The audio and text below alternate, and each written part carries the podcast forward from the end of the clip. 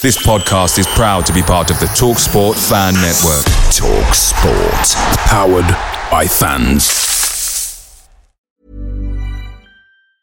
This Mother's Day, celebrate the extraordinary women in your life with a heartfelt gift from Blue Nile. Whether it's for your mom, a mother figure, or yourself as a mom, find that perfect piece to express your love and appreciation. Explore Blue Nile's exquisite pearls and mesmerizing gemstones that she's sure to love. Enjoy fast shipping options like guaranteed free shipping and returns. Make this Mother's Day unforgettable with a piece from Blue Nile. Right now, get up to 50% off at BlueNile.com. That's BlueNile.com. The TalkSport Fan Network is proudly supported by McDelivery, bringing you the food you love. McDelivery brings a top tier lineup of food right to your door. No matter the result, you'll always be winning with McDelivery. So the only thing left to say is, you in? Order now on the McDonald's app. You can also get reward points delivered too. So the ordering today means some tasty rewards for tomorrow. Only via app at participating restaurants. 18 plus. Rewards registration required. Points only on menu items. Delivery fee and terms apply. See mcdonalds.com.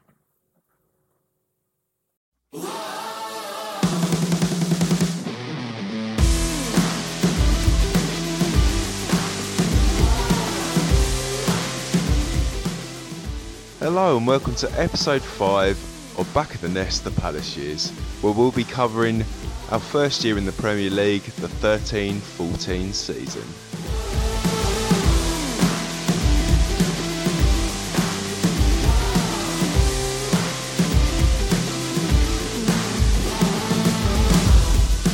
Back of the Nest. The Palace Years. So yeah, we've already made it to uh, halfway through the uh, the first season, or perhaps the only season of the uh, Back of the Nest The Palace Years. Uh, if you haven't listened to any of the others so far, they're all available on our feed, or they will be up on our website if they're not up there now. And we're covering every season from the administration season, um, looking back over 10 years of fun times at Palace. So we're going to look at the first season in the Premier League, and joined uh, jo- joining me are Chris Hamblin. Hello. How you doing? Yeah, I'm good. I feel like I've only just finished recording another episode of Back of the Nest of Palace Years. Well, listeners wouldn't wouldn't know that, would they? Uh, Patrick, how you doing? Fine, thank you. How are you, Mike? I am delectable. And comrade Chris, how are you doing? Yeah, very well, brother. And you? Yeah, I cannot fault my life right now. So uh, let us look back fondly at a season that was uh, very bad for our general health. Uh, probably involved a couple of heart attacks for the majority of Palace fans. Um, it was a season where we ended up breaking all sorts of records uh, by having terrible starts um, in the Premier League, but not to worry because we ended up breaking those again four or five years later. Uh, so basically, we had uh, Ollie in charge. We just we'd won the playoffs. Uh, if you spoiler alert, if you haven't listened to the last episode, Kevin Phillips knocked us into the Premier League with a penalty. Um, it was all beautiful. Everything was great, and then we ended up with three points after the first 10 games of this season. So let's talk our way through it. Um, we let's let's talk about the transfers first, shall we? So transfers, there are a lot of them. So in fairness to say Fulham in the 18-19 season or Villa uh, this season in the 19-20 season, um, teams that come up, they tend to sign quite a lot of players. And in the 13 14 season, we certainly did. So let's go through them.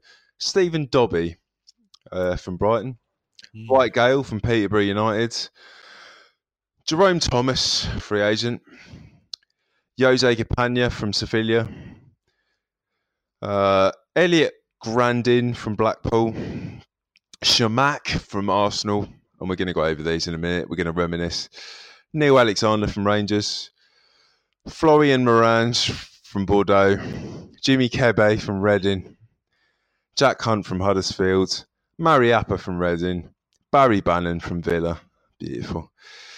Guedioura from Forest, Scott Dann from Blackburn Rovers, Wayne Hennessey from Wolves, Joe Ledley from Celtic, Jason Puncheon from Southampton. So, Hambo, talk us through your memories of those signings or I mean, come to mind. I mean, where do you start? There's so much in there. There's so much richness in there. What, whatever, whatever takes your fancy. I mean, look, let's start with Stephen Dobbie. The, the, the signing we had to make contractually because we had loaned him off of Brighton for the previous season. Um, and uh, Stephen Dobbie, one of the greatest pre-season players out there. Um, however, didn't do an awful lot for us, but um, you know went on to amazing things north of the border later in his career. But uh, yeah, that was a signing for half a million quid that we actually contractually had to do. But I think logically, I, I don't think that was made with a view to we're going up. That was made with a view to we want Stephen Dobbie for the, for the championship. Did, did he actually? Did he actually play for us that season?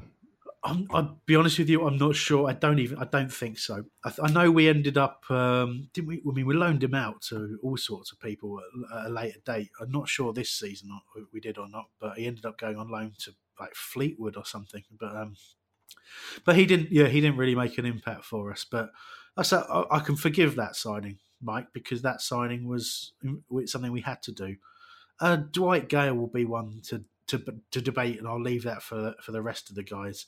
Jerome Thomas, I'd forgotten. I mean, that was if you talk about signing injury prone players, that was the one. You know, a lot of promise as a. I think he started at Arsenal, if I'm right in saying.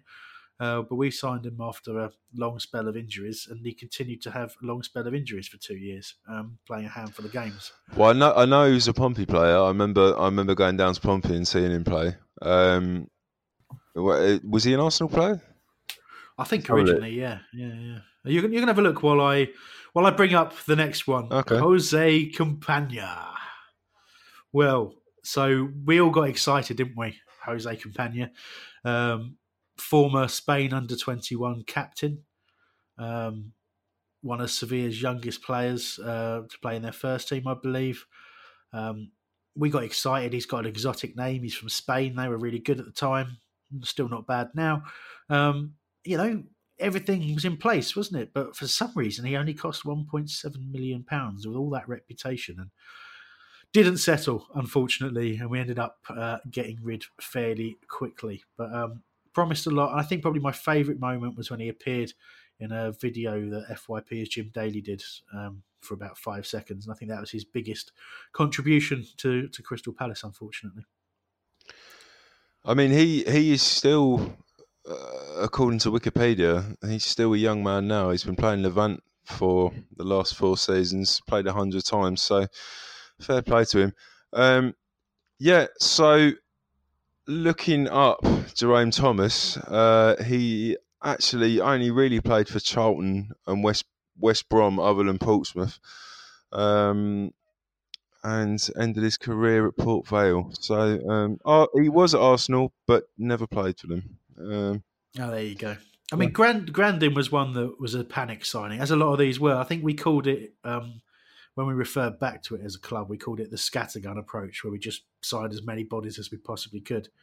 Um, so again, I, am conscious that other people want to chime in, but I mean, Grandin was a waste of space. I'm going to skip Chamakh so we can all wax lyrical shortly. Neil Alexander, backup goalkeeper, were he? Florian Marange, got to tell that story, haven't we? Uh, he was a player. So uh, at the time, bearing in there, there is context for this, and it's something we probably still suffer with as a club club today, right? Scouting wise, you know, we were a club that had just come off, not long been out of administration, had lost a load of people. There was no Premier League scouting network there.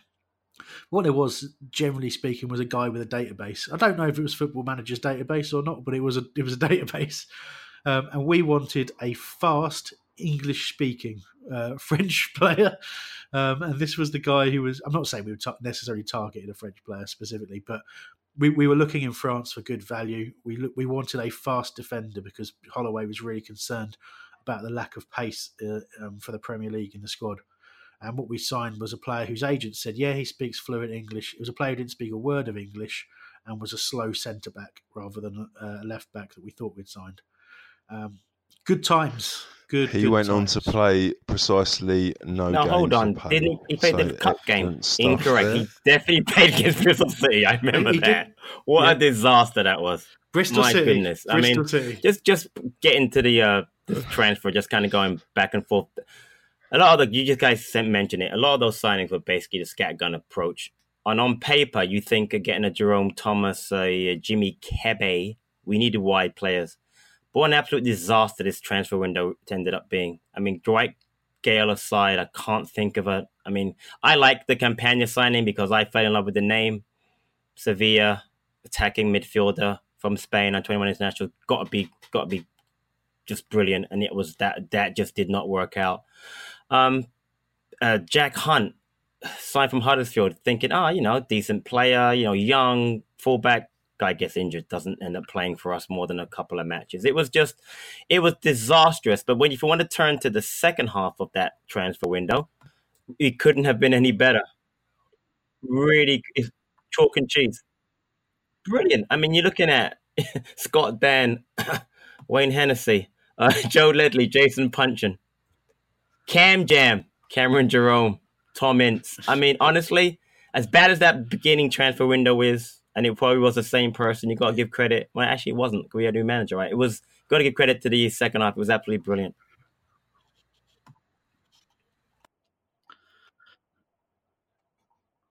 Yeah, definitely. And um, I think we got some players in there as well. I mean, you mentioned Dwight Gayle was one that um, was a decent signing. We certainly made money off the back of it in the end, and he made some some important. We had some important moments in a Palace shirt, but um, there's. I mean, I'm going to say. I want to say about Jimmy Kebe as well. That is the danger of having no scouting network and signing a player that played well against you in a game you remember. Go, oh, Jimmy Kebe tore us apart a season a bit ago. Yeah, yeah. He was a poker player by then. wasn't really interested in football, and that's why Yes. we never saw him. So, um, Yeah. but there was a couple of other ones as well that, that, that sort of sneak in under the radar. So Mariappa was criminally underused. Very good player, um, and obviously spent was still playing regularly in the 18-19 season for Watford, doing very very well. Uh, very decent player, very good in, in, uh, in the dressing room.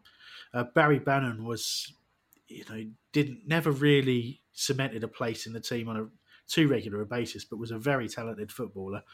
Uh, made good contributions. Never really quite worked out for Guedioura, but one thing I will say about him is of all the sort of first team players I've seen play reserve football, he was the one who actually cared. He was actually playing it like he was trying to win his place back in the side. Um, he was absolutely outrageous in, in one of the reserve games I watched that year. Um, just quite clearly, and, and I think, but for an injury again, I think playing against Watford, he got clattered by Ben Foster. my memory And actually, he's, he he went on Um, to do well at Watford. So I mean, he he has some skill. But let's get let's get Chris in, shall we? I've just noticed we haven't talked to him. Well, yeah, I mean, the, the, the other thing that I think is worth flagging up is that we did actually loan a couple of players in the summer who then went on to um, sign permanently in the January. So one of those was Jason Puncheon, who um, was converted from a loan into a permanent signing, and obviously what a signing that was in terms of um, later on. Um, and I mean the other the other one is Cameron Jerome, who did a job for us. You know, we've we've needed a back to goal striker. I'm sure we're about to talk about a number of other strikers and you know their roles. Uh, those were both important signings if you think back to that season um, in terms of the shape of the team and, and the goals that they scored and that they created. And we'll quickly talk about who went out that season as well. So Jermaine Easter departed for Millwall, um, which is not advisable. Uh, Moritz, Moritz over to Bolton. Uh, Alex Marrow, who we talked about in, in uh, the 11-12 episode. So yeah, I mean, it, it happens. You, you, you go up into the Premier League, you tend to do this sort of scattergun approach um, to try and more more strengthen your squad than strengthen your starting eleven. Um, but it's fair to say that we all know it would be a tough old tough old ask um, in the Premier League. So let's talk through the first game of the season at Spurs. Uh, sorry, at, at home to Spurs because I remember it well, and it was a thoroughly depressing game. Chris, Yeah, I I've got a strong memory of that as well, and it was straight away. It was a kind of eye opener to what it's going to be like being the the small club in the Premier League who's just got promoted. Um, because we didn't actually play particularly badly against Spurs, but what happened was uh, a handball was given for Dean against Dean Moxey, which was completely unjust. I mean, it hit his hand, but he was sliding. It's one of those where you see a player slides in a certain way. You don't slide with your arms tucked in against your against your side. You have you have an arm in the air as you slide, and uh, the ball was kicked onto his hand, and um, and I think that was the turning point in that game, and it really kind of just set the tone for me. Um, and yeah, it was a it was a bitter pill to swallow for a first. Yeah, game. it set the tone for me as well. I mean, I was I was proper excited, um, and then uh, Soldado slotted the goal away, and and you knew that it would be a tough season. Um, probably in the same way as we inflicted that two 0 um, defeat to Fulham uh, at Fulham back in last season. Um, it, it just it just felt like you, you, suddenly knew that any mistake would would would result in you uh, losing the game. Um, and for for a fair while of the season after that, that's what stuck in my head. Like we we just felt like we were slightly not ready for the kind of cheeky tricks that Premier League mainstays had. That that game really hurt. Yeah, um, for that game though, I, I what I remember sticking out is that they just sold Gareth Bale, so there were five new players that they brought in, and we talk about our scatter mm. scatter scattergun approach that we use, but look what they did. That I mean, so Soldado scored the goal. Lamela came in in that transfer. So did that Belgian midfielder um, who just got sold by Spurs. Dembele came in. I mean, they brought in some absolute quality players, and we brought in, you know, Jimmy Kebe Jerome Thomas. So there was a huge gap in in it. So I mean, I I I remember that game, and I remember Chris. I'm like you. I didn't think that was a fair penalty in today's game. Probably would be called a penalty anyway. But it, the gap in the transfer dealings between us and Tottenham I wasn't that upset. We only lost when we lost one 0 It was a home game, so I wasn't that upset. But I did, like Mike, I did kind of think, you know what, it could be a tough season. But I didn't think it would be a disaster based on that one result. I, I think that's half the reason that I was stressing, um, because you looked at who we'd brought in, um, and it, it, it didn't feel like we'd massively strengthened from what we had the season before.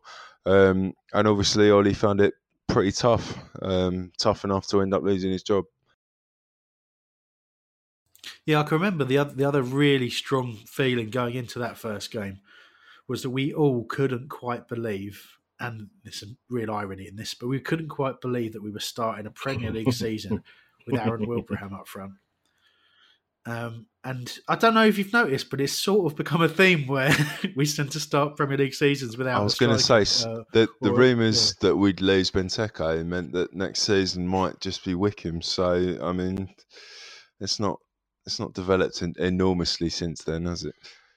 And so yeah, let's get to uh, the first points that Palace got that season, and the only points they got for a fair while.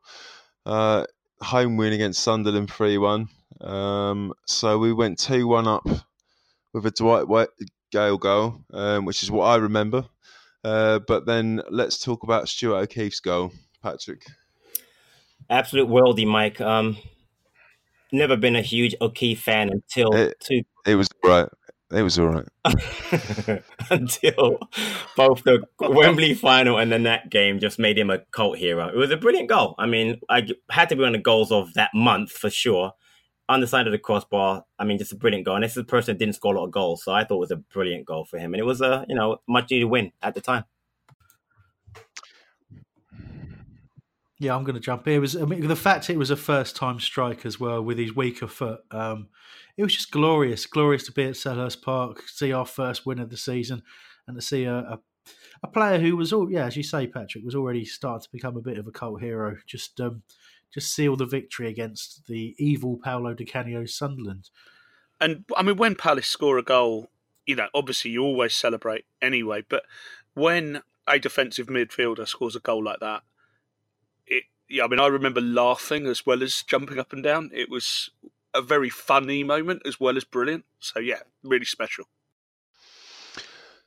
I, I mean, soon after that, um, it, it got back to normal, and I remember very vividly KG sending off uh, Man United beating us 2 0. Um, and yeah, I, I, I, don't know if anyone wants to relay their stories on that. Yeah, I'd, I'd travelled all the way up to Old Trafford for that. Uh, we were actually back to London. We were singing um, during the game. But um, I mean, so the, the issue with that with that particular event was we, would held we'd held United to a very very tight nil nil. We're coming up to half time. It's looking really really positive, and then um, KG puts in what, in my opinion, is a perfectly legitimate tackle. Um, others may disagree on that, but um, puts in a perfectly legitimate tackle. Ashley Young um, does an Ashley Young special. Um, you know, I mean, the judges would have given it ten. Such a dive. Um, it's way outside the box, and not only does KG get sent off, but it's a penalty as well. And it, it was absolutely outrageous. I mean, I was spitting blood at the time, and I mean, I've never forgiven Ashley Young for that, and I've always, um, you know, wished him harm, frankly, ever since. But um, yeah, it, that was such a classic Premier League moment, and again, I mean, it just cemented the same kind of feeling as the penalty that Soldado slotted away on the first game. You just think we're not going to get a fair crack of the whip here, are we? It was a it was a John Moss special from my memory. Um, the one of the sort of first times, obviously back in the Premier League, to and, and it actually, I'm not going to say too much, I'll get myself into trouble, but it actually sparked a conversation where someone directed me to a write up of um, games that John Moss had refereed. Um, and noticing patterns and all that kind of stuff. Look, I'm not, you know, conspiracy theories can happen, coincidences happen. I'm not accusing Jonathan Moss of anything, but what I'm saying is that it was that bad. Chris is absolutely right where know we'd actually put in a decent performance. But it must be so demoralising for the players as, as much as the fans to, for that to happen. It's just come off the back of our first win. You're trying to get a bit of momentum. You go away to, to Man United, who were you know good team back then, and um, yeah, and then that that happens to us, and you just think, yeah, some something's not right here. Um, and as I'm sure we'll get into, we went on a, a horrible run of results after that.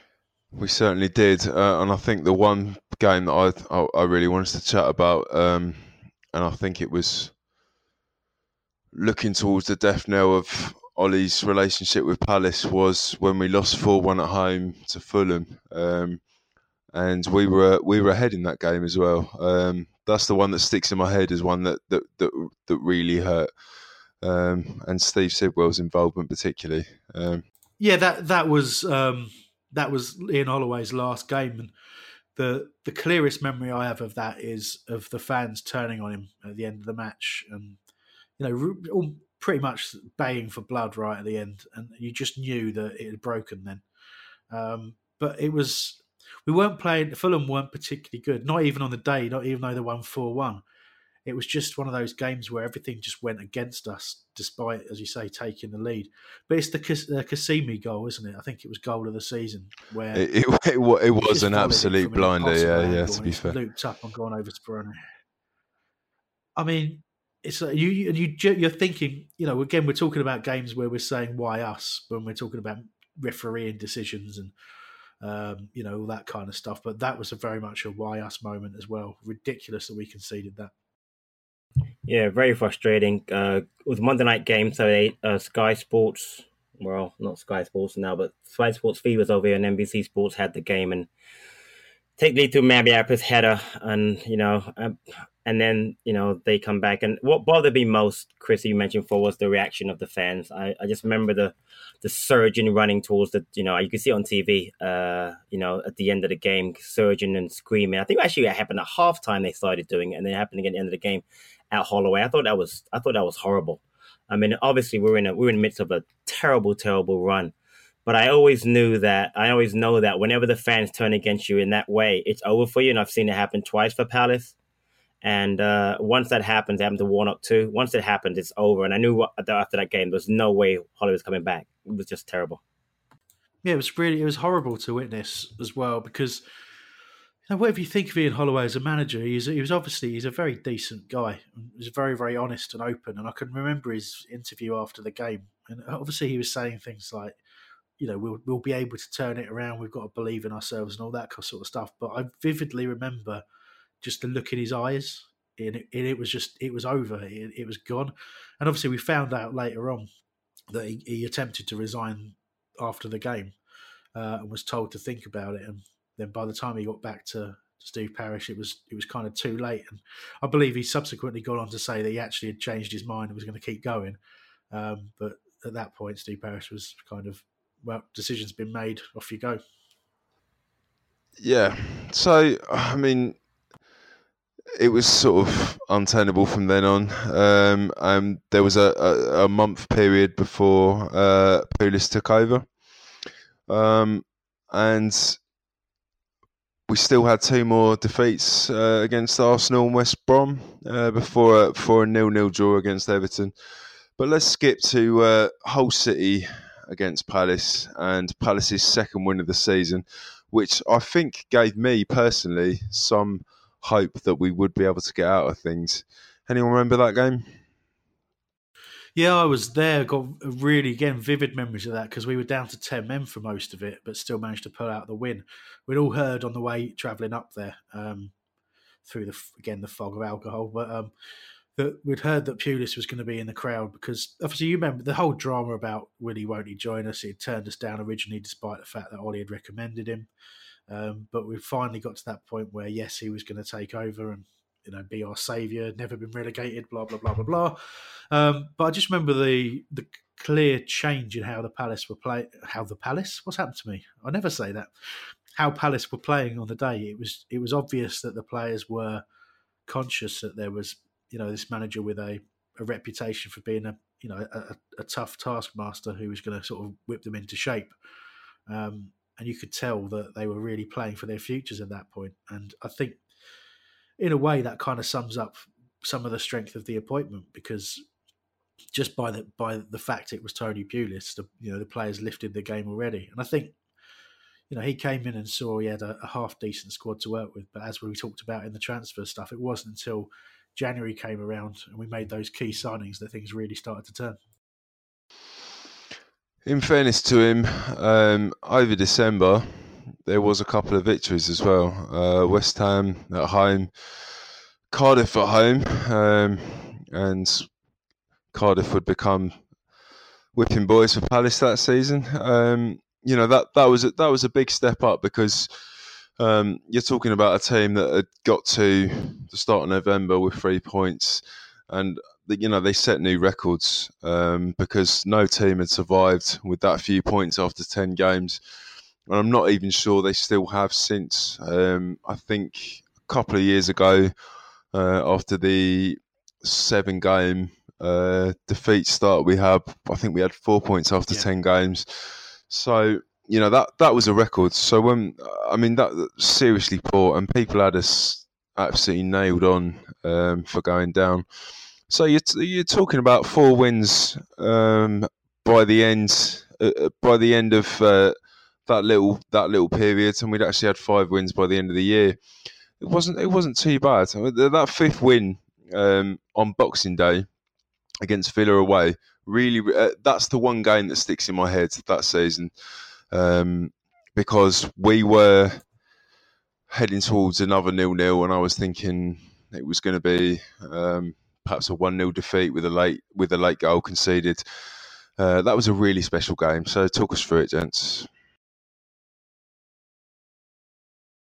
Well, I want to take a step back a little bit because um, I the games you mentioned before, I vividly remember the performances by Marouane Chamakh in those games, West Ham and Cardiff, and I think that um, you know, we talked about the signings before. You know, he, he came from Arsenal, has a reputation playing for big clubs, and um, he wasn't a prolific goal scorer, but he scored some really important goals that season. And what I know is about when Pulis came in, Pulis gave us this really steadfast defensive uh, thing that we really needed to have. And then you, all you needed to get was, you know, a one a one goal, and you could win a match. So Chamakh was huge. His link up play was great, and some of his finishing was was immaculate. And then you talk about that game, the Villa game I just remember one thing is uh Dwight Gayle, and also that wonderful uh, evil sash we wore that for that game. I stand that in my mind. But what a brilliant, brilliant goal by Gayle. And uh, what I do remember from the goal, which I thought was a great goal, was he's running, and then it might have been Jedinak pulls him to run over to the to our fans to kind of show his support. I mean, just to just just I mean, Boxing Day victories don't come very often, but that that was such a very big big match for us that season.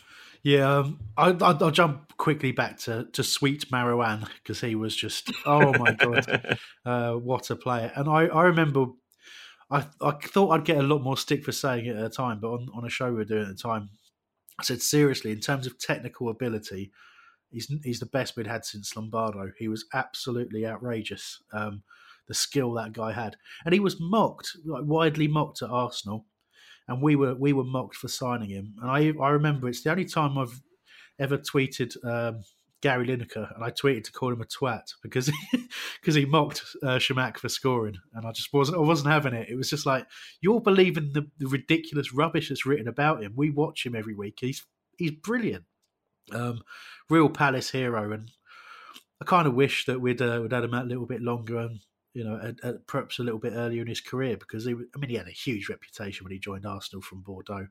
Um, but a proper footballer, and um, yeah, one I, I, look back on fondly. I was I was at the, this Boxing Day game, um, and one thing that you didn't mention, Mike, that I'm going to say is just how terrible a game of football it was up until Dwight Gayle scored. It was awful, it was an game. absolutely was, bollocks game of football. Yeah, I was I was struggling to stay awake. I did have a huge hangover. Um, I'd stayed up in um, a whole bunch of us had stayed up in Northampton with uh, Lucy White, formerly of this this parish, and um, we'd gone out to uh, to this pub near where she lives and just absolutely drank them out of shots. I can yeah, struggle to to remember getting home and all that kind of stuff. But but at the game, I'm nursing this terrible hangover watching this awful game of football, and then Dwight Gayle just snapped me right out of it and just made made my end of year because it was it was out of nothing. He just and the way he actually cut in and fired the shot away, and we've been talking about it on the show. He we were, people were kind of expecting this guy to keep herring around like a like a Andy Johnson Mark II.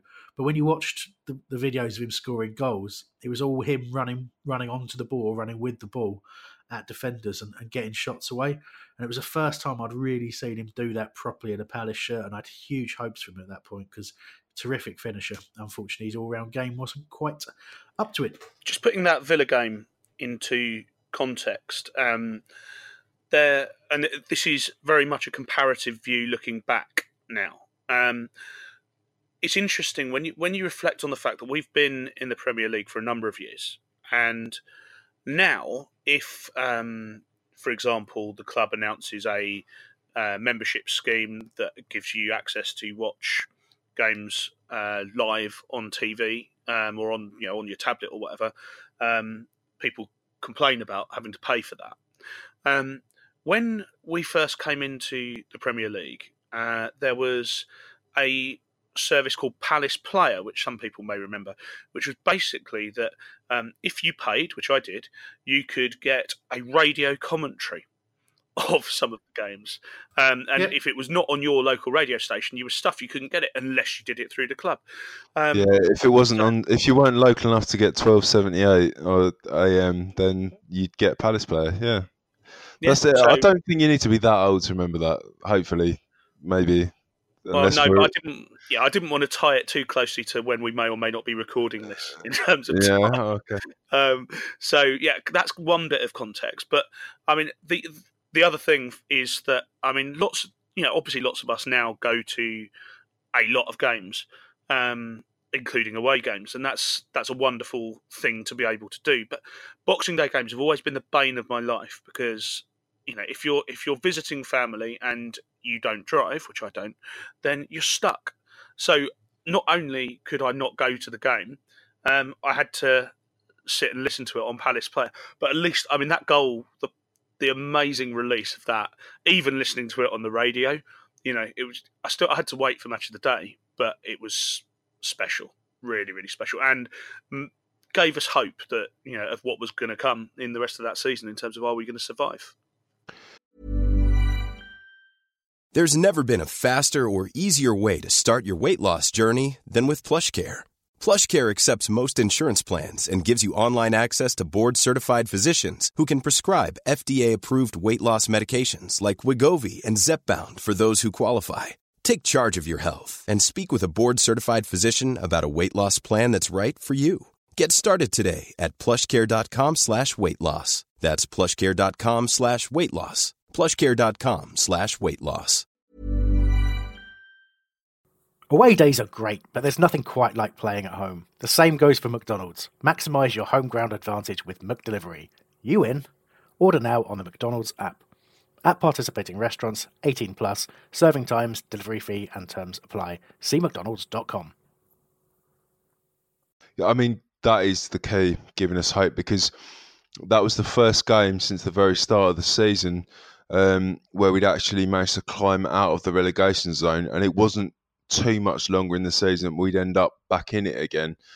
Um, and if you think back two months before that, it didn't seem like we'd ever get out of it. So to end up 17th after that game was huge, and I think that's why it sticks in the memory more than anything else. Um, and in fact, we didn't go on to win any of the three next games. They were tough games: Man City away, Spurs away, and then Norwich at home, which we got a draw from. Um, a couple of wins, Stoke and Hull at home, um, and then on to a, a 3 1 win against West Brom um, on the 8th of February. Um, so by that point, we'd had these new signings in, um, of which we talked about. So players that ended up um, being stalwarts for a fair while. So yes, uh, in January we got Scott Dann, obviously still with the club as we record, same as Hennessey. Ledley went on to have a fine career with Palace, as did Puncheon. Um, and uh, at, at that point, things were looking fairly rosy, Patrick. Yeah, uh, and the West Brom game you referred to was a bit of a watershed game for us because again, Ledley Ince made their debuts. Uh, both scored Ince was brilliant in that game. Played really, really well, I thought. And um, we had, you know, we we we lost uh, Wilfried, so we're looking for you know a flair player. Uh, he'd been named, I believe, the year before the championship player of the season. A lot of hype. There was a lot of going back and forth and getting him to sign. I remember there was a lot of issues with him and uh, with his father, etc., and all kind of stuff. But good, great signings again. You know, Dann, uh, you mentioned uh, stalwart Hennessey. But that, that whole January window, just again, you talk about giving us some belief. That that West Brom win uh, was a very solid win for us, and it really, I mean, I, I'm excitement of the crowd. It's a home game and a home win, and Ledley, and it just just some really good things came out of the game. I think it helped us, you know, survive that year just because of that that win. I think just before that as well, you're right, that was hugely important. But just before that, we had a couple of home wins in a row against Stunk, Stoke. Stoke don't know why I called them Stunk there. Um, Stoke and Hull. Um, and it was Jason Puncheon who scored the winner in, in two 1 0 wins. It goes back to what we were saying about, you know, you mentioned Patrick only needing the one goal uh, with a Tony Pulis side because we were so well drilled. Um, and that was when, obviously, we'd signed Punch on loan initially and then bought him later on. Um, and it, it goes back, you know, for a player at times was was maligned by some of the support. Um, it this he was so so important to us as a signing, and then in, in future years as well. And this was the very very start of that. And um, again, just just as important as the signings of, of Ince and Ledley and Dann, who then really just took us to that next level. No, Chris, a great point. I mean, again, I'm a huge Puncheon fan, and again, having the width of Puncheon because then he was playing out wide with Ince was important. And again, I would, I've stated many times before, without Jason Puncheon, we probably get relegated three of the seasons uh, he was he was he was there because he was that important. And you're right, I forget those goals that he scored were huge. And again, because of the Pulis way of setting up and playing, uh, all we needed was a goal, and we weren't getting it out of our strikers because we mentioned before about the problems we had up front. But to get goals from midfield from the Ince, from a Paul Ince, sorry, a Tom Ince, sorry, Jason Punch was very huge that season. Absolutely, um, and then then we went on a, a, a bit of a a bit of a dive. Uh, didn't get a win until the end of March, um, by which point we were teetering back down just on the edge of relegation again. And I remember thinking, "Oh, we're done. Um, the the honeymoon period with Pulis is over." Um, so 2 0 2 0 loss at home to Man United, 1 0 draw with Swansea, um, a, a loss to Southampton, a draw with Sunderland, and a loss to Newcastle. And at that point, we were still outside the relegation zone, but um, things were looking a bit grim. And then we went on what is possibly, in my memory, the finest run in the entire time we've been in the Premier League. So, talk talk me through your memories, gentlemen, of uh, wins against Chelsea, Cardiff, Villa, Everton, and West Ham. the, the Chelsea game was was the the strangest one, really. Um, everyone remembers it for the John Terry own goal and the subsequent chant that has gone on for quite a while. But it was such a gritty performance. It was it was everything that you expect a Tony Pulis team to be. Um, but you know, as you say, we've been on this terrible run. We hadn't we hadn't looked like doing anything. I don't think. We think what what we scored. I think one goal in that in, in that awful. That's run. right. Yeah, one. Um, and that that was in the draw against Swansea. And we just again we weren't playing good side. Sunderland nil nil. Sunderland were not a good side at the time. Newcastle weren't a great team either at the time. Uh, they had their own struggles against should have beaten Swansea, and it was just yeah, it was really really soul destroying, and you, it didn't give us any hope going into the Chelsea game, but it absolutely turned. I think it turned the supporters as much as it turned anything else. Now we'd we'd as a support base we we brought our enthusiasm on our loudness and I'll never say die attitude from the previous season of, of, promotion. We brought that into the Premier League and we're getting praise left, right, and centre. But I vividly remember that sort of February, March period you could just hear it in the crowd. There was the edge had been taken off. We were starting to get a little bit browbeaten. Beating Chelsea at Selhurst Park changed all of that. It was vital, absolutely vital. And, and going into the, the following game against Cardiff, um, second goal in that game was glorious. Very reminiscent of the Stuart O'Keefe strike, I would say, against Sunderland from earlier in the season. But I would say strike. that um, Terry's own goal uh, was reminiscent of any fine goal. Um, and and I think other than the, the Villa game, um, and obviously the the Liverpool game, um, that sticks in my head. Um, and I think it would probably stick in his head as something that he's still embarrassed about. Yeah, the uh, the Puncheon goal though. That's is that the one when Chamakh dummies through his legs and he smashes it into the top corner? That's the same goal, right? Yeah. yeah. I mean, just, yeah, I mean, just yeah. again, that shows you the class of Chamakh. Chris, you mentioned before, very underrated skill wise. I mean, I think you're right. Technically, one of the best players we've ever had. But again, because he didn't score a ton, a ton of goals. If you go back and look at it, the few goals he did score were very, very important. And that that that move for that goal was brilliant. Remember Ledley scoring and then doing the old uh, patting his head on, on his head because again he didn't want to celebrate against his old team Cardiff.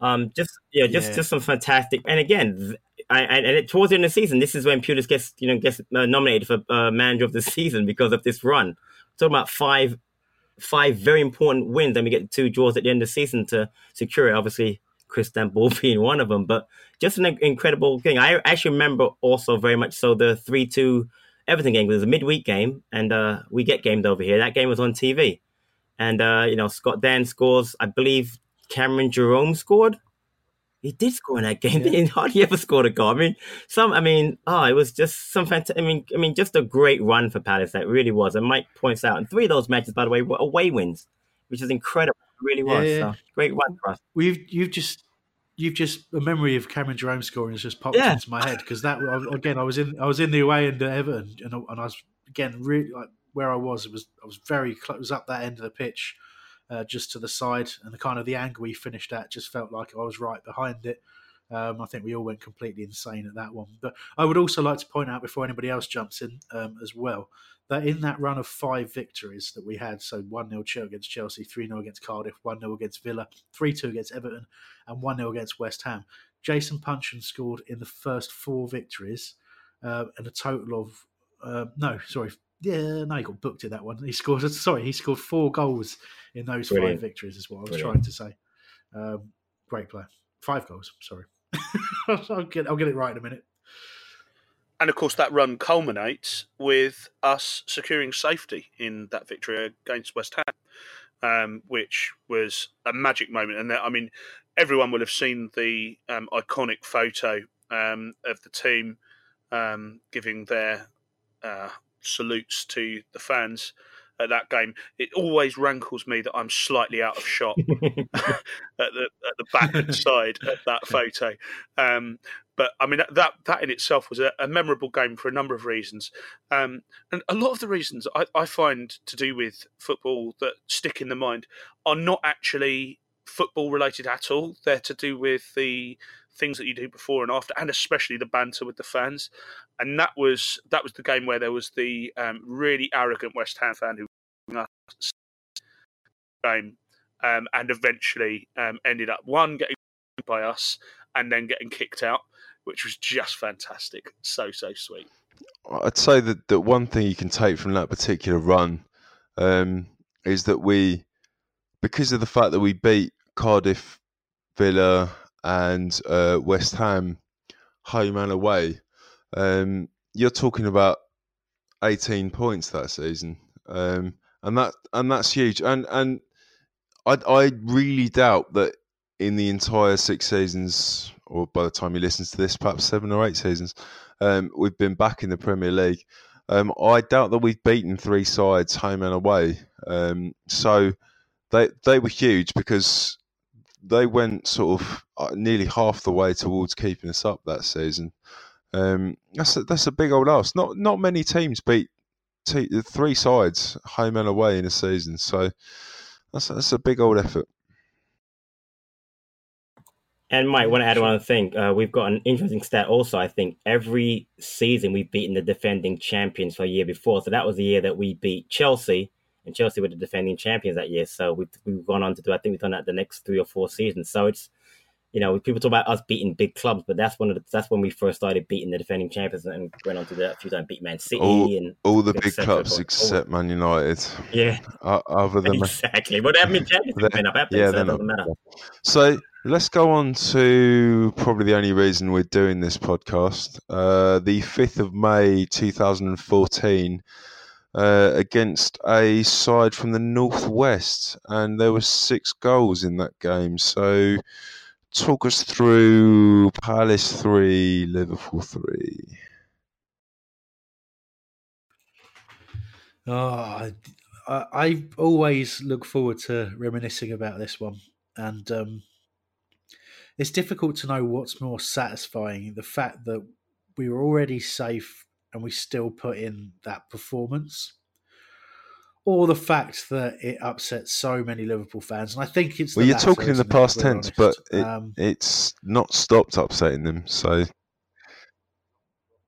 No, no, not at all. And look, they, you know, they were like they do. They were running Man City quite close at the time. And the thing is, they had to score a whole bunch of goals against us to stay in, in the race for the title, didn't they? So them going, I think. Um, so first of all, it started with frustration. The smallest man on the pitch, Joe Allen, heading a ball in, um, and obviously the, the Delaney own, goal at the start of the second half. Uh, and then Suarez obviously scoring to put them 3 0 up um, with still with a fair amount to play. And it was their reaction to those goals going in. They're grabbing the ball out of the net, sprinting back just to just to restart the game. In, in their heads, we were beaten and they were going to go and stick a bunch more goals in and stay in the title race. And I don't know, just something something didn't feel it didn't feel over even though we were 3 0 down. I never felt that. I was you know, we were in the Arthur Wait and there were loads of Liverpool fans who had got tickets in there, including a couple in front of us. And, you know, the abuse that they were getting made one of them leave, but two two remained. And I just hated the fact that they were there and celebrating that their team were winning. And, you know, I think the most satisfying thing was celebrating those goals with them, like pretending we didn't know that they were Liverpool fans and sort of shake, shaking them about and all that kind of stuff. I really enjoyed doing that. Um, to yeah, and then they they skulked off. But the Delaney goal, it was kind of funny because it was a bit of a consolation. But you know, and the fact he came off Glenn Johnson was was amusing as well. Uh, but it, it sort of at the time it looked like a glorious strike. But it was really obviously Murray coming off the bench and and linking up with Gayle so brilliantly, and, and Gayle's finishing and everybody knows what it really what the the real memory it's not the really the goals it's not really even celebrating the goals it was just the inevitability and the growing noise i still to this day maintain i've never experienced selhurst park that loud and that that was at 3-2 at 3-2 it was insane it, it couldn't go up it couldn't even get any louder when we equalised but we equalised purely because the whole entire home support and probably all the neutrals in the ground as well had decided that it was inevitable. It was going to happen, and um, and the Liverpool players were just breaking. You just saw it in their faces. You saw it when you see the pictures from it. Brendan Rodgers on the touchline at three one and three two. He's got fear in his eyes, and the Liverpool support have got fear in their eyes, and the players are sort of looking at each other, thinking, "Well, hang on, we were about to score another three goals here, and and tonk this lot. And what's happening? What's happening? And then obviously at the end, you got Suarez breaking down and Gerrard getting angry with the cameraman, and oh, it was just so so satisfying. I, I, I, just loved every minute of it. So there you go, uh, Liverpool fans. If you ever ask again why Palace fans are so happy that they got one point against Liverpool, uh, and let's be honest, we've got three points against you plenty of times. Um, I think Hambo's diatribe there for two minutes is enough for you to listen to. You'll understand why. But if anyone hasn't seen the um, "You're Not Famous Anymore" YNFA um, video of that game with Jimmy Liddle, the polluted Scouse commentator, um, getting increasingly irate and saying, "It's oh yeah," it's absolutely amazing, and uh, I mean, that has got me through some of the darkest times I've had over the last five years. Just, just put that on. It's the, it's the cry, it's the crying voice. He's offside. That wind he's was offside. offside. Brilliant. Oh, Google it immediately, everyone. It's well. Worth. So just to get to the end of the season, um, obviously that season because the Premier League was the most important thing. There was no run in any cup. Um, and then the season ended on a bit of a sour note with us looking like we are going to get three points against Fulham and then stealing a draw from the uh, jaws of victory um, when they scored in like the 99th minute or something like that. Um, and it, was anyone there for that game? Was anyone away at Fulham? Uh, I think I was there. Was there a friend? Of, a friend of mine broke her ankle on the way to the ground, and we were quite late uh, getting in. I think it was the pretty sure it was that game as well. Um, there was a boat there trip, was. not there? That there's always that a boat day, trip. I think there is now. Yeah, yeah. I think that was that was the first one. I think, and um, yeah, yes. Just I don't think we really cared about the game, um, but yeah, I was there. It was a so a bit of a non-event for us. Um, we were just celebrating. we're still celebrating Crystanbul, to be honest with you. Yeah, well, uh, oh, fair enough. We ended up eleventh, um, which in fact is is our second highest finish, joint with with last season. Um, and Pulis pretty much did pull off a bit of a blinder. Um, I mean, I, I'm not sure how much was was up to him and how much was up to the players, I mean, that's a difficult one, gents. Um, do you do you think Holloway, hmm. Holloway's way of playing, once that was changed and it went more defensive, because we we started that season, it did look like we were going for the uh, the one 0 victory every game. Um, I mean, I, I, it's hard to say if Pulis had left it with back with Keith Millen. I, I, think he probably would have pulled off the same results. It's, oh, it's difficult it's hard. It's hard not to let um, what we'll talk about in the next show um, colour your judgment. Really, I know from a few people who spoke with Tony Pulis at the time that he was very proud of the job that he did. Um, but and, and very much as, saw it, as, saw he, it, as he should be as well. But but but saw it very much as the job that he did, and I think that that caused a little bit of uh, unrest, shall we say? Um, but at the same time, I, I do think he was exactly what we needed at the time. I think Ian Holloway's way of playing, we just we just couldn't get the players that would be successful at that way of playing in the Premier League, and whether or not he or Keith Millen could have could have changed something and, and and achieved similar results. I'm not so sure. I look at those. The, you know, I mentioned, mentioned it on the show. I look at those two games we won one 0 in a row, and then the the game against West Brom um, after the, the January signings. I look at those games as very much Tony Pulis games, and they were being able to play that way, being able to be that cynical, if we're honest. Um, was the reason we stayed up in the Premier League well, on that season. I think. That, I mean, that it brings it up onto a point of of I, I was I was happy to see Holloway go because I knew that it wasn't going to work in the Premier League. But at the same time, I was absolutely gutted because I knew that he'd done something that, you know, made the club rise to an, a, another level. Um, but there's plenty of managers, uh, at least more recently than that, that have, have managed to fall at the same hurdle, and they they they do well in the Championship, and then defensively, it, it doesn't work in the Premier League. And I, I, I don't, you know, if I listen to Holloway and he's always on Talk Sport, whatever, I've got no animosity towards him. Um, he was, he was a decent manager. Um, he knows what he's talking about. He chats some shit and he says some, says some stuff you don't know what he's talking about. But at the same time, um, I, I don't think we'd have got up if Pulis had been, say, in charge at the end of last the, the season before this. Um, but I think he was the ideal man to keep us up the first season in the Premier League.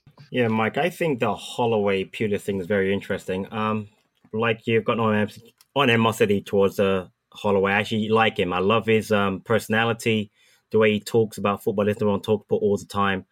Uh, love the way he got us up. Uh, love his enthusiasm on the sideline when we when we would score goals, you know, in the playoff final and you know even the semi-final match with Brighton. His reaction when he throws the water. I, I just I just like him as a manager. But for us, um, he was not going to make it. And I think one of the reasons was, like I mentioned before, the fans turning against him at Fulham. It was over for him. I just don't think he ever come back. But I think mentally he was he kind of checked out. Players didn't believe in him, and he was a little bit too attacking.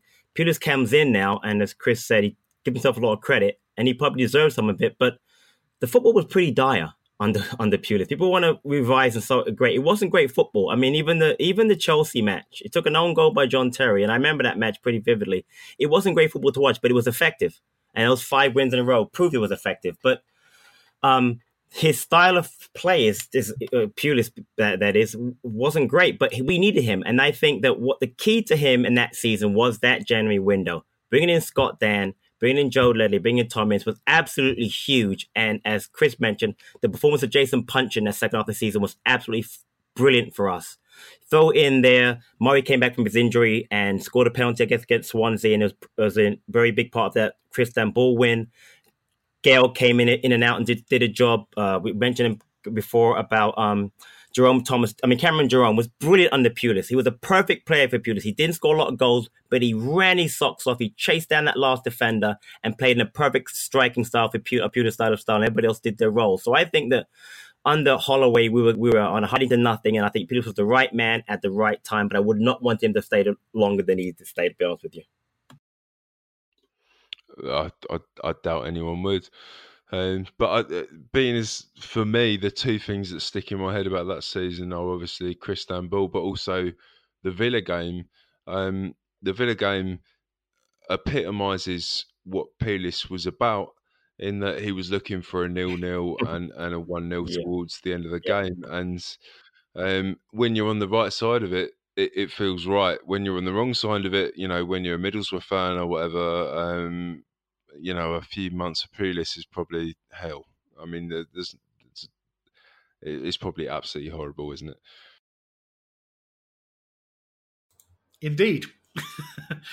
but uh, yeah, there you go. I, yeah, I, yeah. I think we've we've pretty much said said it all in there, really. Other than that, you know, I think we got to the. If you, I do think if you'd asked anybody at the end of that yeah. season, did they still want Tony Pulis in charge of the following season? Everybody would have said, "Yeah, of course." Agree because of what we did. And the fact we, the fact we finished mid-table with our first season back in the Premier League after that start, you know, it's it's it's insane, really. And Chris, I want to really add, you know, it's important to note that looking back in history, that was the first time we'd ever gone to the Premier League and not gone relegated this the, the, the, this consecutive year. First time we ever stayed up. So that alone means that of course we would have kept Pulis because again we just we just never ever stayed up and it was great to stay up that that season and to kind of build on it. Good point because I mean at the start of the season I was just thinking we're going to have a season of playing big teams. I wasn't thinking any more than that, and you get greedy pretty quickly. Um, so when you get to episode six of the Palace years, you might or might not find that Pulis actually doesn't stick around. Um, what? what? we'll, we'll see what happens, people. Um, yeah, all right. But yeah, thank you very much for listening to episode five of the Palace Years. Um, make sure you check out backofthenest.com, all our socials, Back of the Nest, at Back of the Nest, whatever, on whatever platform that you're on. Uh, and we will be bringing you the 14 15 season very shortly. Uh, in the meantime, thank you very much for listening. Thank you to my panel. Thank you to Sam for producing. And we shall see you next time.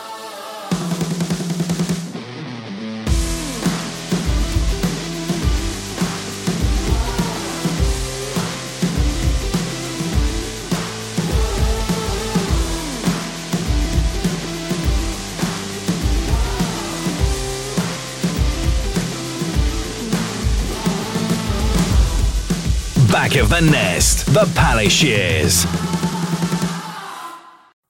It's the 90th minute. All your mates around. You've got your McNugget share boxes ready to go. Your mate's already got booked for double dipping, and you steal the last nugget, snatching all three points. Perfect. Order McDelivery now on the McDonald's app. You in? At participating restaurants, 18 plus, serving times, delivery fee, and terms apply. See McDonald's.com.